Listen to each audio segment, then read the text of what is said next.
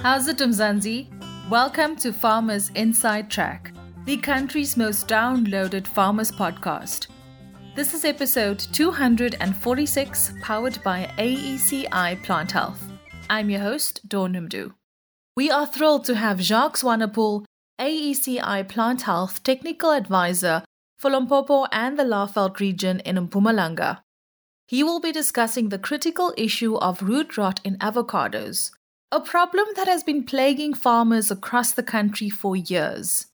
Jacques will be chatting to Food for Mzansi journalist Octavia Spandiel to help us understand the causes of root rot, its impact on avocado production, and the steps that farmers can take to prevent and control it.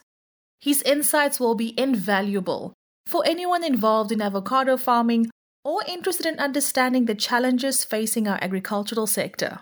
Over to you, Octavia. Thanks, Dawn. Jacques, thanks for joining us here on Farmers Inside Track. We often hear from farmers who are concerned about this disease that affects the roots of avocado trees. Let's start off with the basics. What causes root rot in avocados and what impact does it have on the production of this popular fruit? So Phytophthora root rot is caused by a plant pathogenic Oomycete. Now this pathogen is called Phytophthora cinnamomi. It's a soil-borne pathogen and it can easily spread in water, soil, as well as organic matter that contains the pathogen. Now, unfortunately for farmers, this pathogen is found in dams and rivers in most of the avocado region. Now, this is due to contaminated runoff water from infected orchards. According to literature, it affects approximately 5,000 different plant species. Now, this includes economic important tree crops like avocados that we are discussing right now, and also macadamia, citrus, and stone fruit. The pathogen infects the roots and causes severe damage to feeder roots that will inhibit the uptake of nutrients over time. A gradual dieback of shoots will occur, as well as yellowing of the leaves, and in severe cases, the tree will eventually be completely defoliated. Smaller fruit might be produced with sunburn damage. Now, this is due to a less dense canopy of leaves that isn't able to protect the fruit from the sun. It causes a reduction in yield, and a lot of trees will end up dying if this pathogen is not controlled. For many years, it's been a major issue in the avocado industry globally and still continues to be a big challenge for growers. Thanks so much. This is so interesting. And I love that you're also giving farmers the scientific name of this avocado disease so that they can obviously Google it later. Which conditions are most favorable for the Phytophthora root rot? So, Octavia, yes. Uh, what will happen is the chlamydospores will germinate in wet conditions, and the optimal ground temperature for this pathogen is anywhere between 20 and 30 degrees Celsius. The zoospores have the ability to move through the soil. Now, it moves in the groundwater as well as in the surface water, and then it infects the susceptible or stressed plants. This will occur mostly in the root flush period. Root rot thrives in wet anaerobic conditions. Now, anaerobic means where the oxygen is limited and where the drainage is quite poor. Phytophthora can remain dormant in wet and dry soils for a very long period. Studies have shown Phytophthora can survive in moist soil for as long as six years. And how can a farmer identify Phytophthora cinnamomi in the orchard?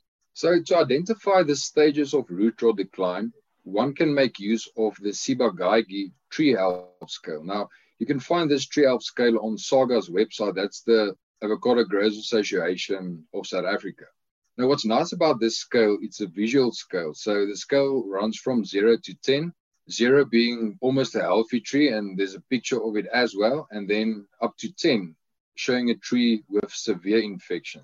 Now, it's the farmer's responsibility to do scouting in the orchard to know the tree health status of the orchard.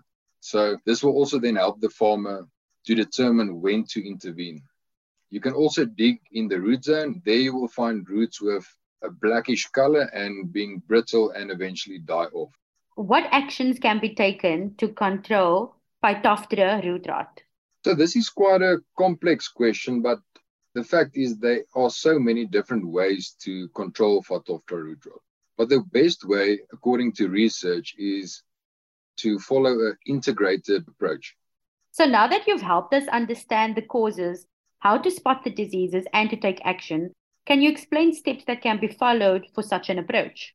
Yes, so this approach is called the Pegg wheel. Now, this was designed by Ken Pegg from Queensland, Australia in 1979.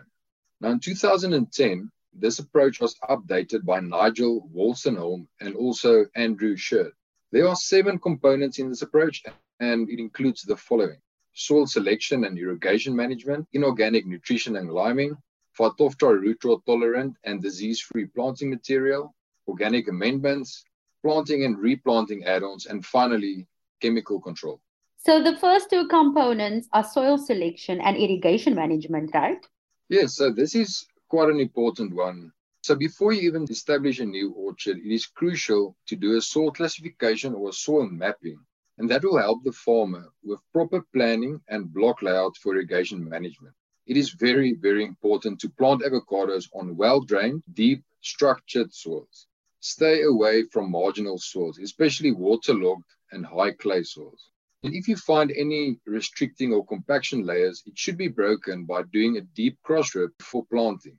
Now, ridges can also be built with topsoil, and that will improve the depth and it will remove any excess water, especially after high rainfall. Erosion should always be limited as far as possible. Oxygen in the root zone is extremely important. The key is to minimize any form of stress that can make a tree more susceptible to the pathogen. Now we're going to look at irrigation. So irrigation scheduling should be done according to soil type, tree age, and also health status. There are many different technologies for irrigation scheduling, but a very popular one is by using soil moisture probes. This can be very scientific for farmers, but it's important to fully understand this if you want to take your avo production to the next level. Jacques, please explain the third component, which is inorganic and nutrition and liming.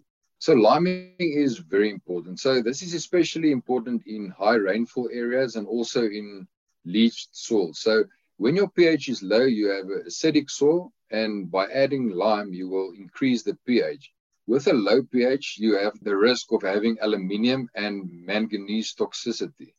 So that is a very big risk for avocados and any other crop. A study was done in 1996 and that concluded that calcium acted as a weak fungicide and it actually reduced the size and the number of the spores produced by Phytophthora cinnamomi. Another very important element to look at is boron. It is essential for root health and growth. Potassium silicate is also an important element to look at for tree and root health. Ammonium is also toxic to Phytophthora cinnamomi. It was in fact later found that ammonia is toxic to avocado feeder root so, very important, ammonia should be used in a restricted and a very responsible manner. The nutritional status of the soils should always be monitored and balanced, and this will reduce any stress in the trees. So, once again, the magic lies in the soil, which brings me to the fourth component, which is disease free planting material. How important is this? This is very important. So, about two years ago, there was a big scarcity in trees, and a lot of the growers bought trees from no-name nurseries, if I can call it that. And that's where the Phytophthora infection came in because the right protocols weren't followed. So very important to only buy trees from nurseries accredited by the Avocado Nurserymen's Association.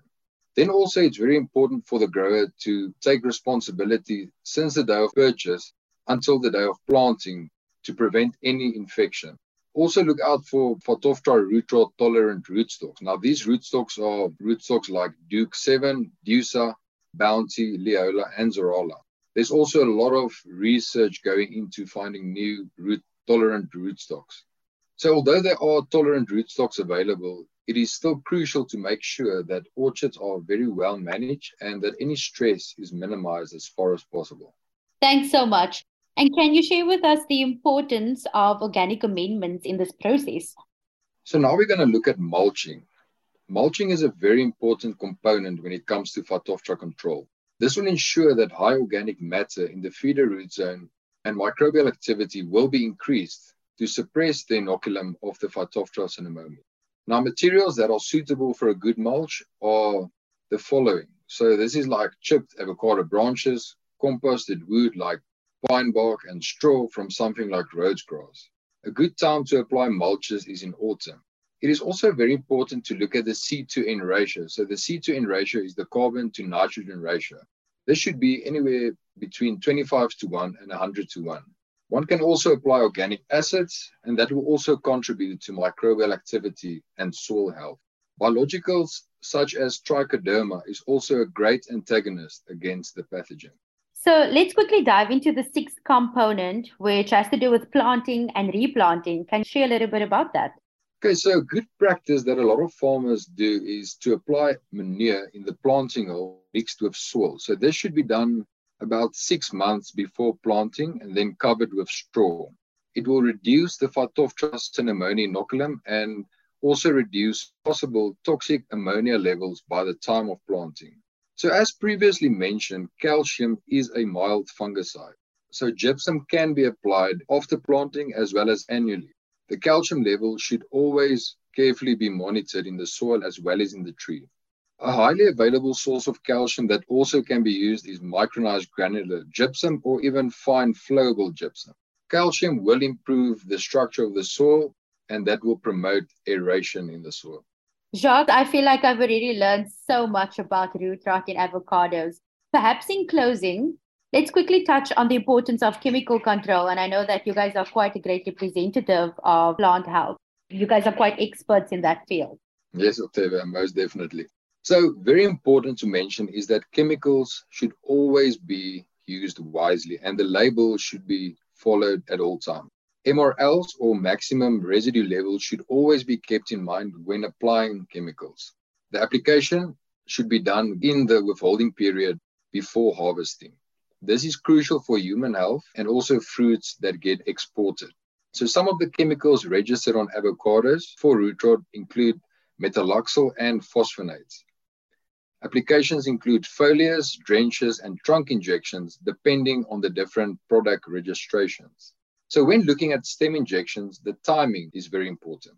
The trees should be injected after harvest, after the leaves of the summer flush have hardened off and the roots are actively flushing. This can be seen as a maintenance application. Scouting will then determine if the following year's injection is necessary. And in cases where trees show a very bad infection, a second injection can be done before fruit set after the spring flush has hardened off. MRL levels should in this case be very carefully monitored. So just in summary, Phytophthora is a very serious issue.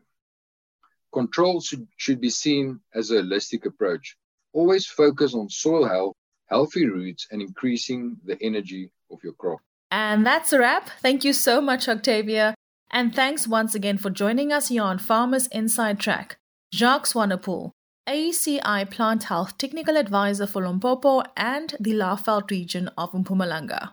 Remember to subscribe to our podcast on your favorite platform so you never miss an episode. From me, Donumdu, Octavia Spandiel, technical producer Megan van de Vent, and the rest of the hashtag Team Food for Mzansi, keep farming, keep thriving, and thank you so much for listening. Bye for now. Life in South Africa can be a lot. I mean, scroll through Twitter for a minute and tell me I'm wrong. Thank God for South Africans, though, right? We're inspiring, and even on the bad days, we fight back with a smile. That's why I love Food for Mzansi so much. They're not ashamed to celebrate the ordinary unsung heroes who work every day to put food on our nation's tables. Go to foodformzansi.co.za and never miss an inspiring story.